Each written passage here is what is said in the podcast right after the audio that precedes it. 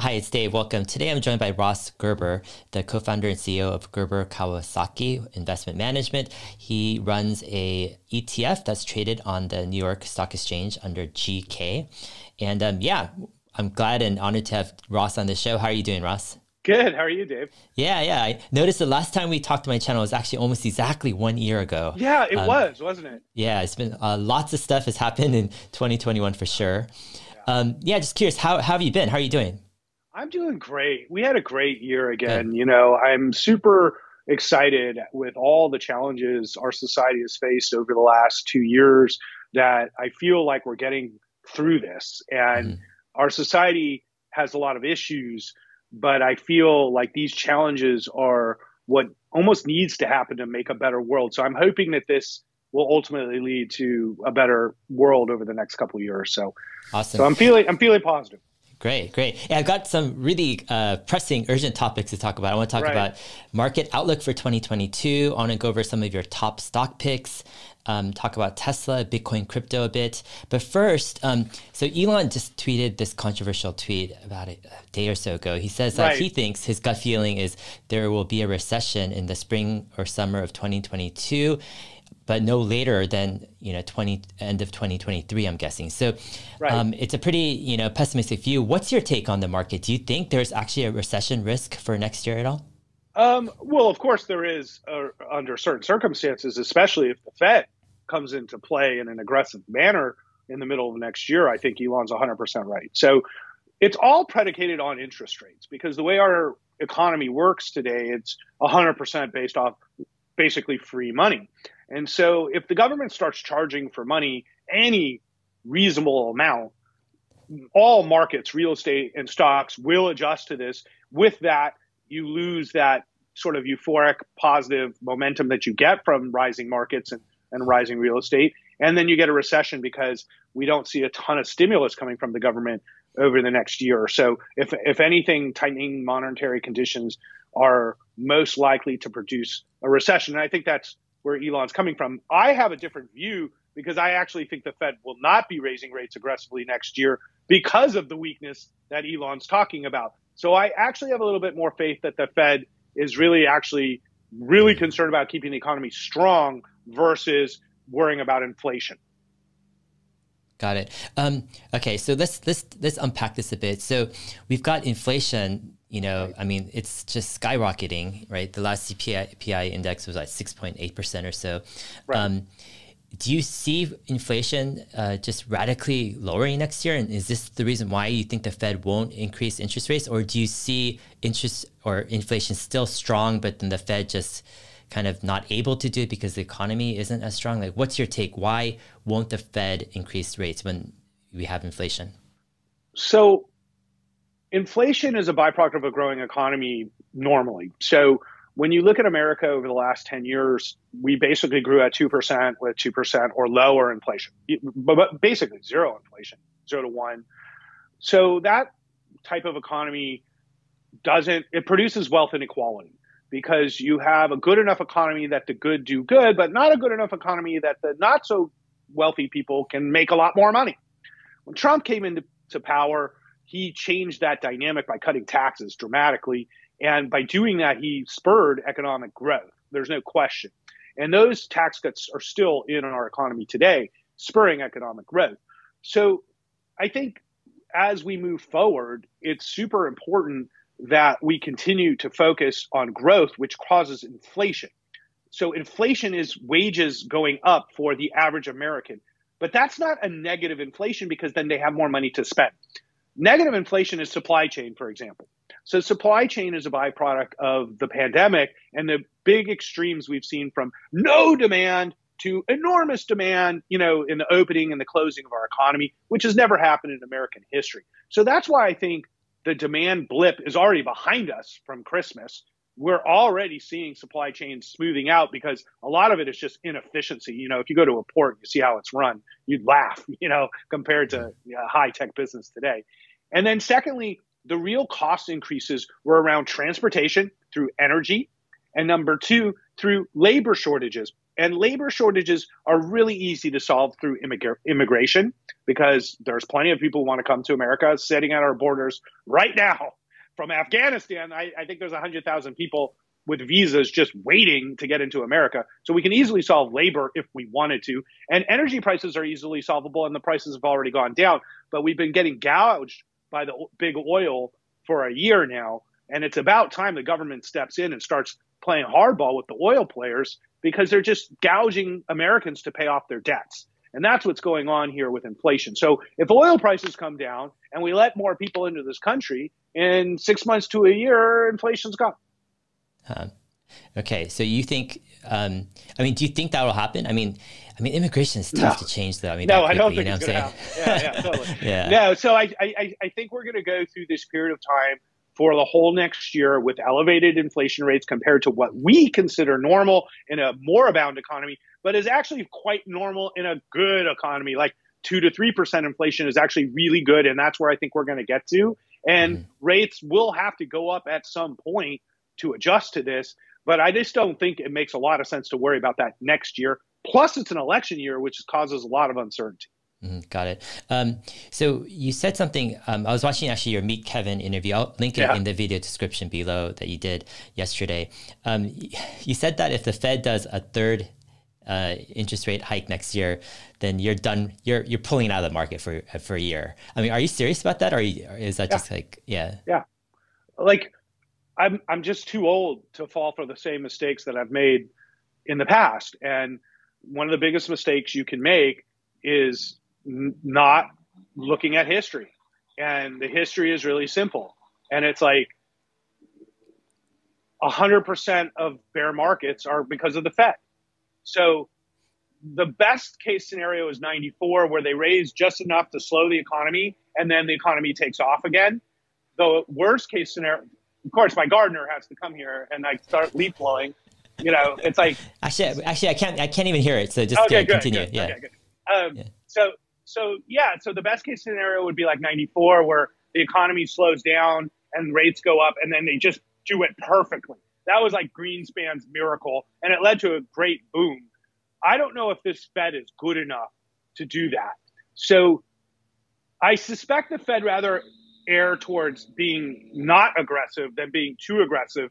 But if they're too aggressive and they raise three times next year, I don't think the market can support a higher rate than 1% on the short term. And so I'll sit out the readjustment to lower PE ratios. So you get higher earnings, but you get a lower PE ratio when rates go up. And so what you get is a market that goes nowhere. And that's m- most likely the scenario we'll see next year where we don't make a lot of money in stocks unless you're a good stock picker. Um, it won't be a bad year, I don't think, because I think things will end up being very accommodative.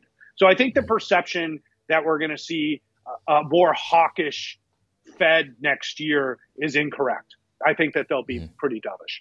I see. Got it.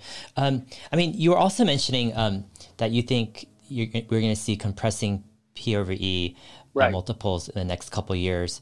Um, yeah, if the Fed is not hawkish, is still supportive of the markets, um, do you still see kind of the PE multiples coming down and compressing? Yeah, because I still think tighter monetary policy is the general theme that we'll see over the next five years, three years.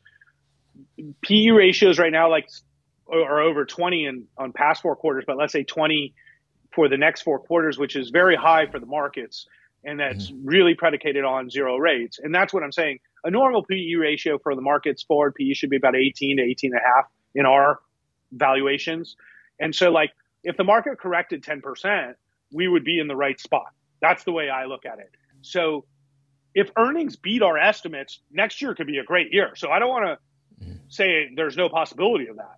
I think there's a good possibility that earnings beats our estimates next year because margins continue to expand. But I also think it's all predicated on monetary policy. Honestly, it, it, just is. That's the way markets are, and we've we've lived on zero interest rates for a decade now, and and I don't think we can live without it. Yeah. Um, okay. So let's imagine kind of a tightening monetary uh, policy situation next year. Um, let's say PRV multiples do come down a bit. Um, we, re- we already have these high growth stocks that have been hit like 50, 70%. um, or so. Do you think those stocks can get hit more in, the, in this type of environment? Absolutely. Absolutely. Cathie Wood better watch out because I love Kathy, but valuations are valuation. Mm-hmm. So I run a business, and let's say your business takes in a million dollars of revenue and makes a hundred thousand dollars of profit. What I pay for that business is based off my perception of its future. Okay. And that perception of its future is still based around $100,000 of profit. And what I pay for that perception of the future can vary wildly based off my opinion of its future. We've gotten into a world where 20 times sales is some sort of appropriate valuation metric when it's not. Okay. Like in the real world, when you buy a real business, like a, that $100,000 profit business or that million dollar revenue business, we say the multiple should be three to five, three to six times revenue for, for just round numbers. A really good business that's growing like crazy, maybe you pay 10 times revenue. So if you look at your stocks and you're paying more than 10 times revenue for a stock, it better be the best thing like ever because hmm. the valuations are absurd. It's just absurdly high. And so if you look at stocks like, you know, Zoom, which I like, and I love the, the business, but the valuation makes no sense for where they are right now. Nvidia is a much better company and it has a much lower PE. So, you know, our top holdings like Tesla, Nvidia, and Microsoft are growth companies with amazing earnings growth, but yeah. much more reasonable valuations than Zoom and Teladoc. That's for sure. Yeah, I mean Teladoc. Yeah, I mean they're not making much, but I mean Zoom, these, their earnings seem to be pretty yeah. decent. You know, I, I mean, like Zoom. Yeah, yeah. I mean, um, yeah. Okay, so in a per- compressing PRE, no, I hope Zoom goes down. You know, like if Zoom went down 30, 40 percent, it would be an amazing buy. But yeah, you know, I mean, Zoom is starting to look like a decent, um, uh, yeah, a, a buy. You know, even right now. We'll see. Um, in a compressing PRE environment, what stocks do you think do well? Um, yeah, what are you looking at? Well, there's two areas of the market that tend to do well in these periods that that really are my least favorite times because they're not my favorite areas in the market. The first is financials. You know, I mean, financials are always winners in rising interest rates environments. We don't own big banks because of the ethical issues we have with JP Morgan and Wells Fargo and such. We own Silicon Valley Bank which is a very unique bank up in uh, Northern California that's almost like a venture capital bank. Um, but financials do very well, regional financials. So we're looking in those areas to try to find any bank that I can morally live with. Um, financials are really a great hedge in this environment. And then secondly is healthcare actually. Healthcare is not interest rate sensitive. I mean, obviously the demand for healthcare is unbelievable. The hospitals are filled the need for drugs, therapies, monoclonal antibodies, emergency rooms, doctors, nurses, technology. Healthcare is one of the, I just continually think like we are so underinvested. It reminds me of 9 11 and the defense industry. And we put trillions into defense post 9 11. And I think the same is going to happen with healthcare. So I think we just added Abbott Labs to our, our ETF and part portfolios. We have a strong position in testing and, and vaccines and, and, and sequencing and genetics. Um, so we're very bullish on healthcare going into next mm-hmm. year. Got it. What, um, what do you think about, let's say, like a Tesla stock? How kind of vulnerable or um, influence do you think Tesla will be by a, a tightening monetary environment. Do you think there are some risks in 2022 for, for a stock like Tesla? Well, I'm very happy to say that Tesla doesn't need to borrow money anymore. so, you know, that, that makes it better for them that they're actually paying down debt. So, so higher interest rates doesn't hurt Tesla as far as as a, as a business. Um, I think the perception of the stock price, that's where you have the risk. It trades at, let's say, 100 times next year's earnings, you know, maybe 110 times but it's growing earnings at over 100%. So Tesla can easily take a hit because of interest rates, but Tesla's an execution story. It's its own story irrelevant of the market. Te- Tesla has so much going on as a business compared to any other company I own that it's all about execution risk. So we've got two gigafactories that are supposed to open and a Cybertruck that and a semi they're supposed to do and a new Model Y line and you got demand off the charts for their vehicles. So like getting a new Model Y line up is like crucially important. Um, so I think the first half of Tesla's 22 is going to be really hard for them, as it always is. You're scaling gigas and you're scaling production lines at the same time, and two of them. So, you know, Elon, it's never good enough to do one at a time. Let's do two gigafactories. Elon just will take any challenge on. It's insane. But that's why I love him. And I think he succeeds second half of 22. We look at Tesla probably launching a few Cybertrucks out the door, new Model Y lines, open factories, scaling productions in Europe and in Austin. The Austin operation, I'm so bullish on. I can't even tell you. Like, Fremont is so inefficient, and to rebuild a new attempt at this, and this is what Tesla's been talking about, is efficiency. And what they're building in Austin and Berlin is even better than China. So, and China's been killing it. You know, like the factory in China is doing so well. And thank you, Chinese people, for your amazing effort at Tesla. You know, they've done such a good job in China. You know, the quality yeah. of the vehicles is great, the, the amount of production and the speed. So I'm super bullish on Tesla 22, 23. You know, the only issue is execution risk, which they always have, and they will have bumps in the road. Just expect it. That's yeah. Elon. And the thing I care and worry about the most is Elon's health. Okay, we're both 50. I work out a lot more than Elon. I'm in much better shape than Elon. And I took a change in my mentality a year ago of like, mm-hmm. I have to think sustainably to myself.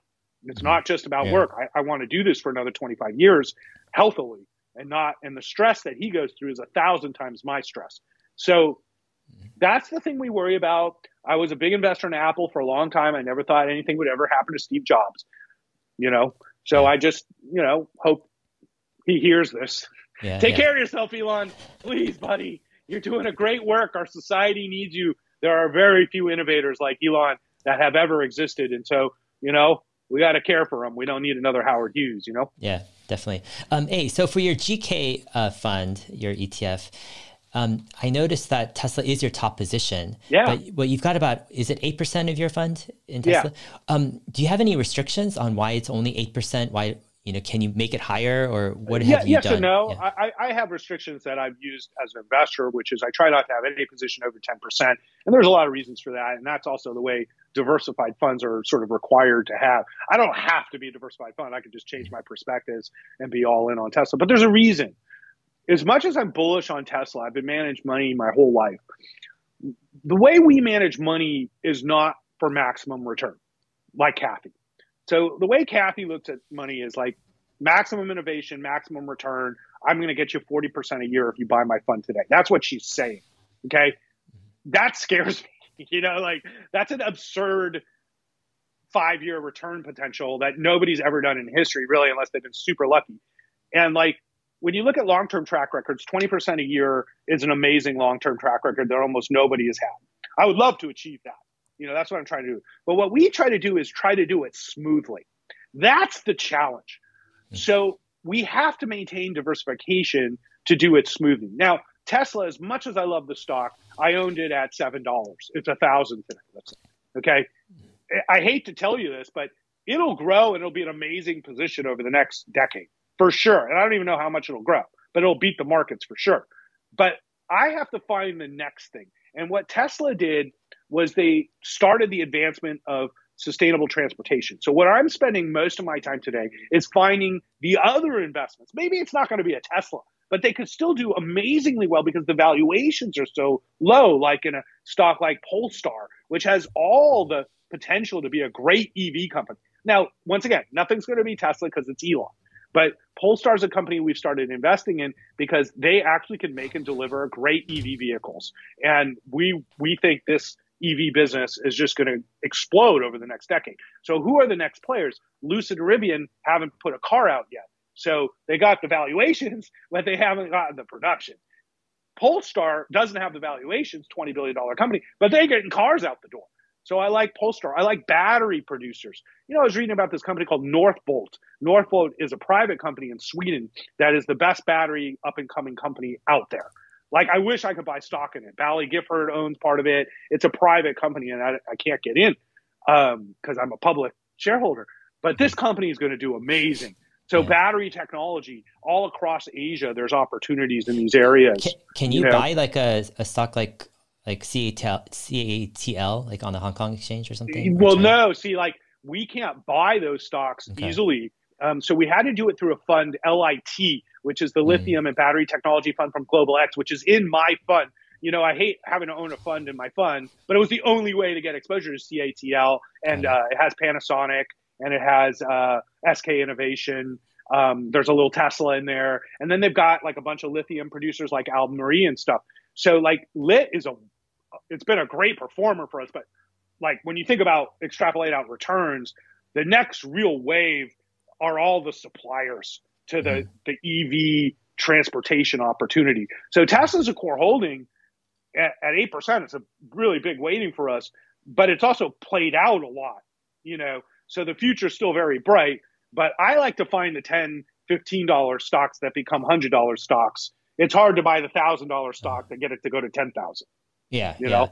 Um, like what, what kind of companies like okay do you have any company or let's say one or two companies that you think can do a possible 10x let's say in five years or so um, you mentioned polestar's at 20 billion can they i do... have them more at three to five x yeah three yeah. to five x polestar okay. is like a three to five x in three to five years which is okay. a, a, really good return for us mm-hmm. you know like we have to make like 10x returns are like the a plus you know like yeah. if i can get a 10 bagger i'm like super happy so like where where are companies that are reasonably valued that have enormous potential growth you know? Yeah. and that's always in a few sectors. Technology being our number one sector. I think climate is an opportunity. There's so many companies that will do 10x in climate whether it's in uh, infrastructure batteries somewhere. So that's where we're spending a ton of time. Um, i think healthcare as i said before um, with corona and biotech advancements and the need to advance our healthcare. I think there will be some huge winners in, in uh, genomic research, healthcare. Um, I think chips, the demand for chips continues to be off the charts. I think there's winners in here and, and innovation here with technology, you know, chips and servers and such. So NVIDIA is our second position. Yeah. Um, NVIDIA, I still think could, could do another three to five X pretty quickly. Um, under I mean, certain circumstances. In biotech, is there any company that sticks out that you're most interested in? Yeah, see, the problem is I'm not a biotech guy. So mm. that's the problem. I'm a tech guy. Yeah. So when I look at biotech, I'm not, I don't have an advantage like I do with technology. Yeah. Um, so I've stuck with the winners that I have always, like uh, TMO, which is like a top holding in our fund. Thermo Fisher just wins. You know, um, we have our best bet for real return is Fulgent Genetics, Fulgent is a testing company, and it's a, a ridiculously cheap testing company. Um, it trades at some absurd multiple because everybody thought Corona was going to go away, but it's not. And then they have a traditional genomic tech testing business, which is growing like crazy. So they're making like fortunes off Corona and then reinvesting it in genet- to genetics. But the valuation is just wrong on this company.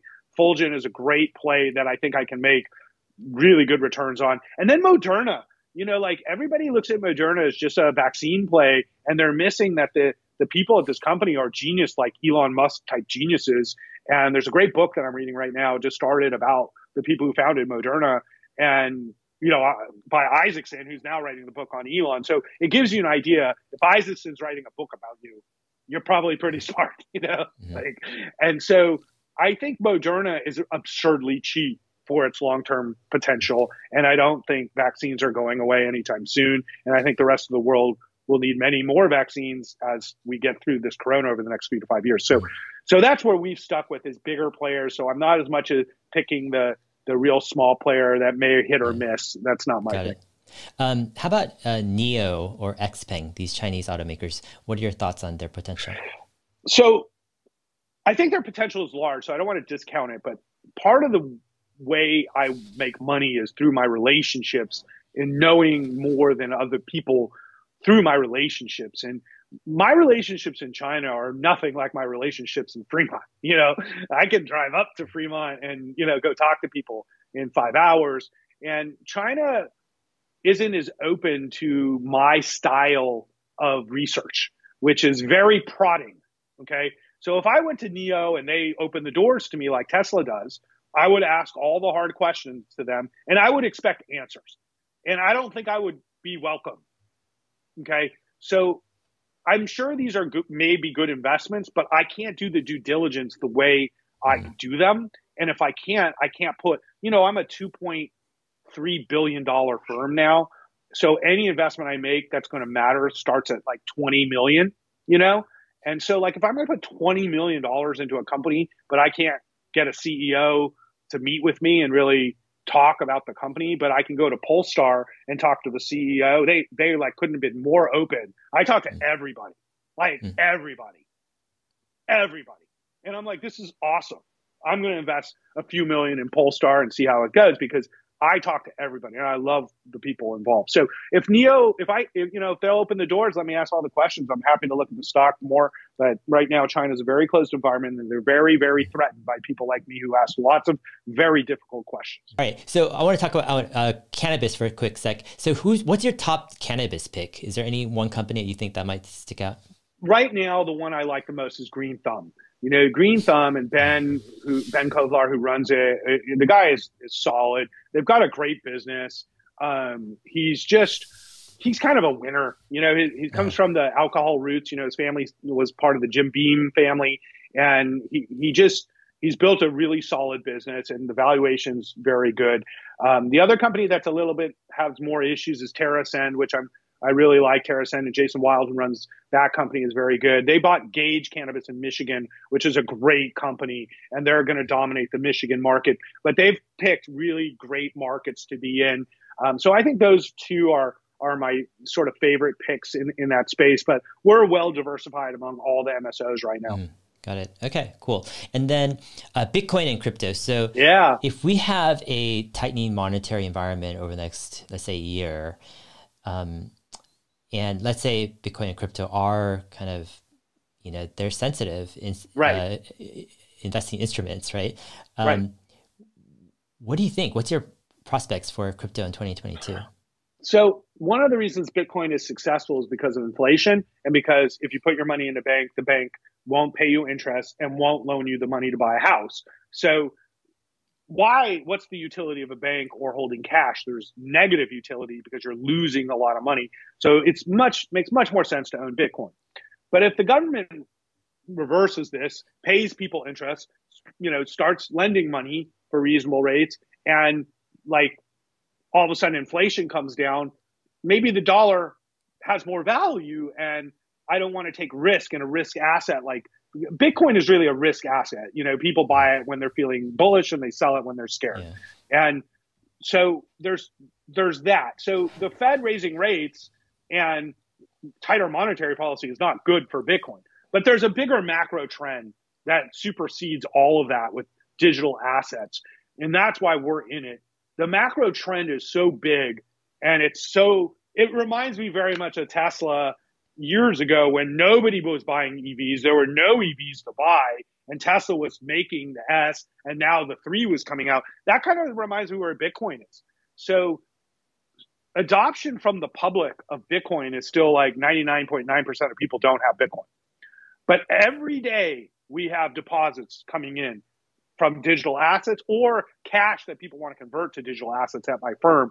And we've built a, a, very safe way for people to buy Bitcoin who don't have tech experience.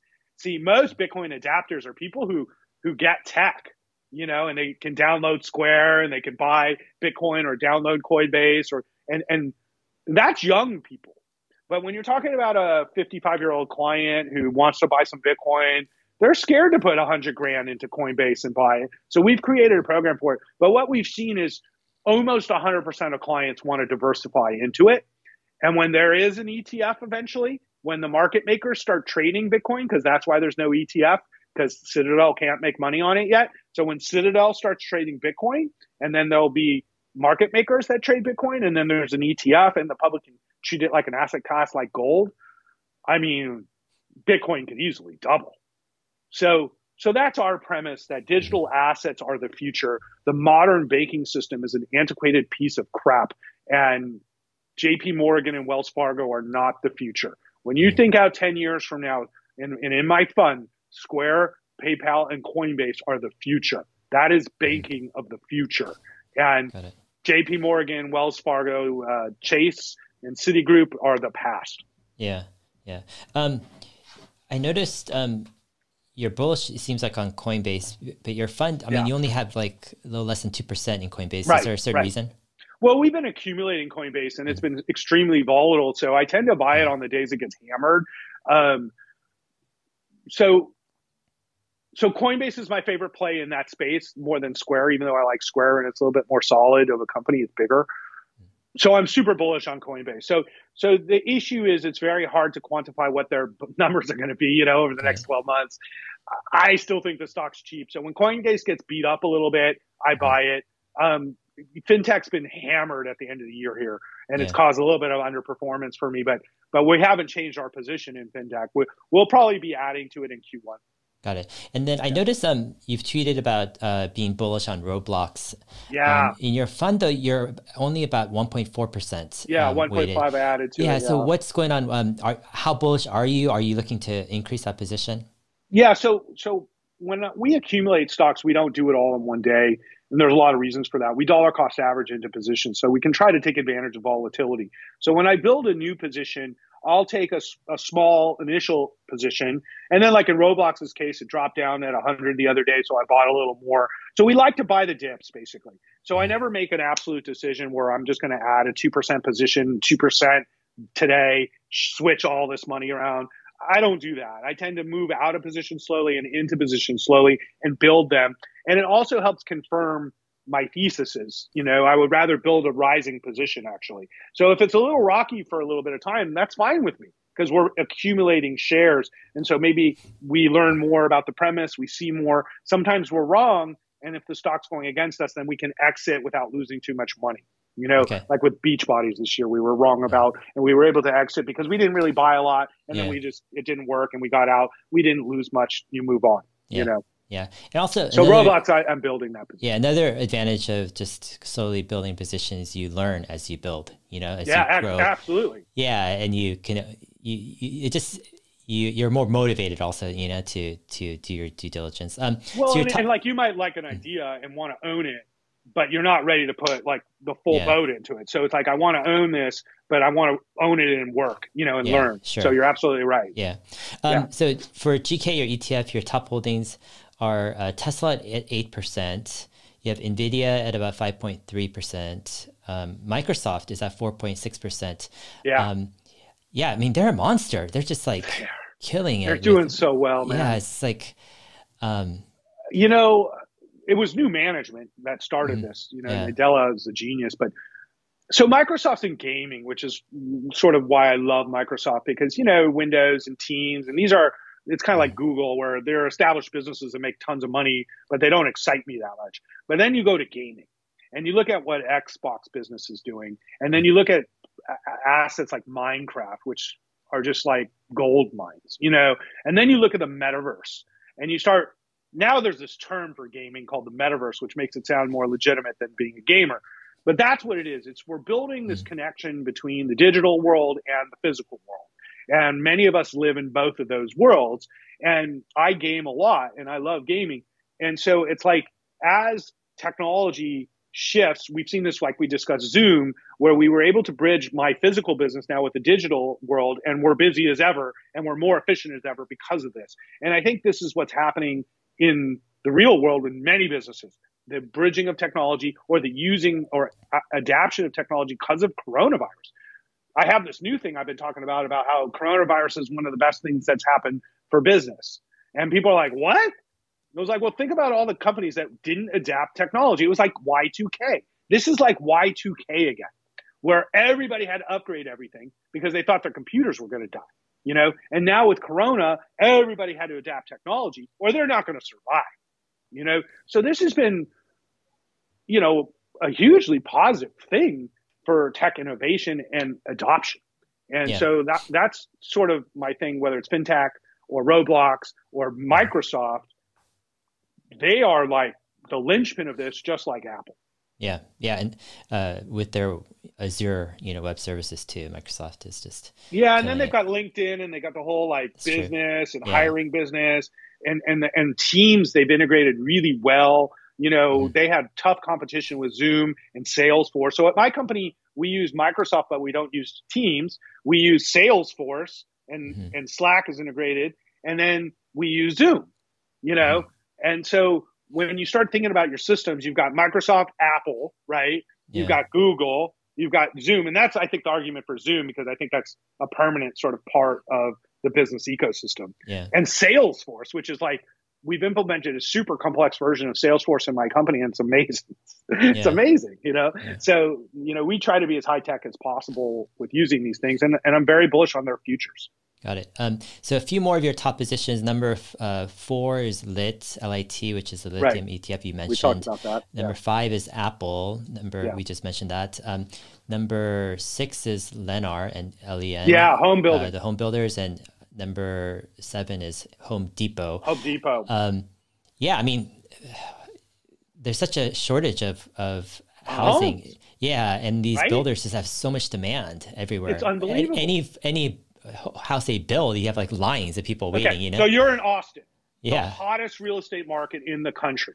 Yeah. Okay, it's crazy what's happening there. Yeah, because you also have room to build in Austin, like you don't in LA, and so mm-hmm. like builders like Lennar are going into places like Austin, and the biggest challenge is getting land now, and then supply chain, right, yeah. and labor, and they're building houses, and they literally closed the sales offices because mm-hmm. they don't need them.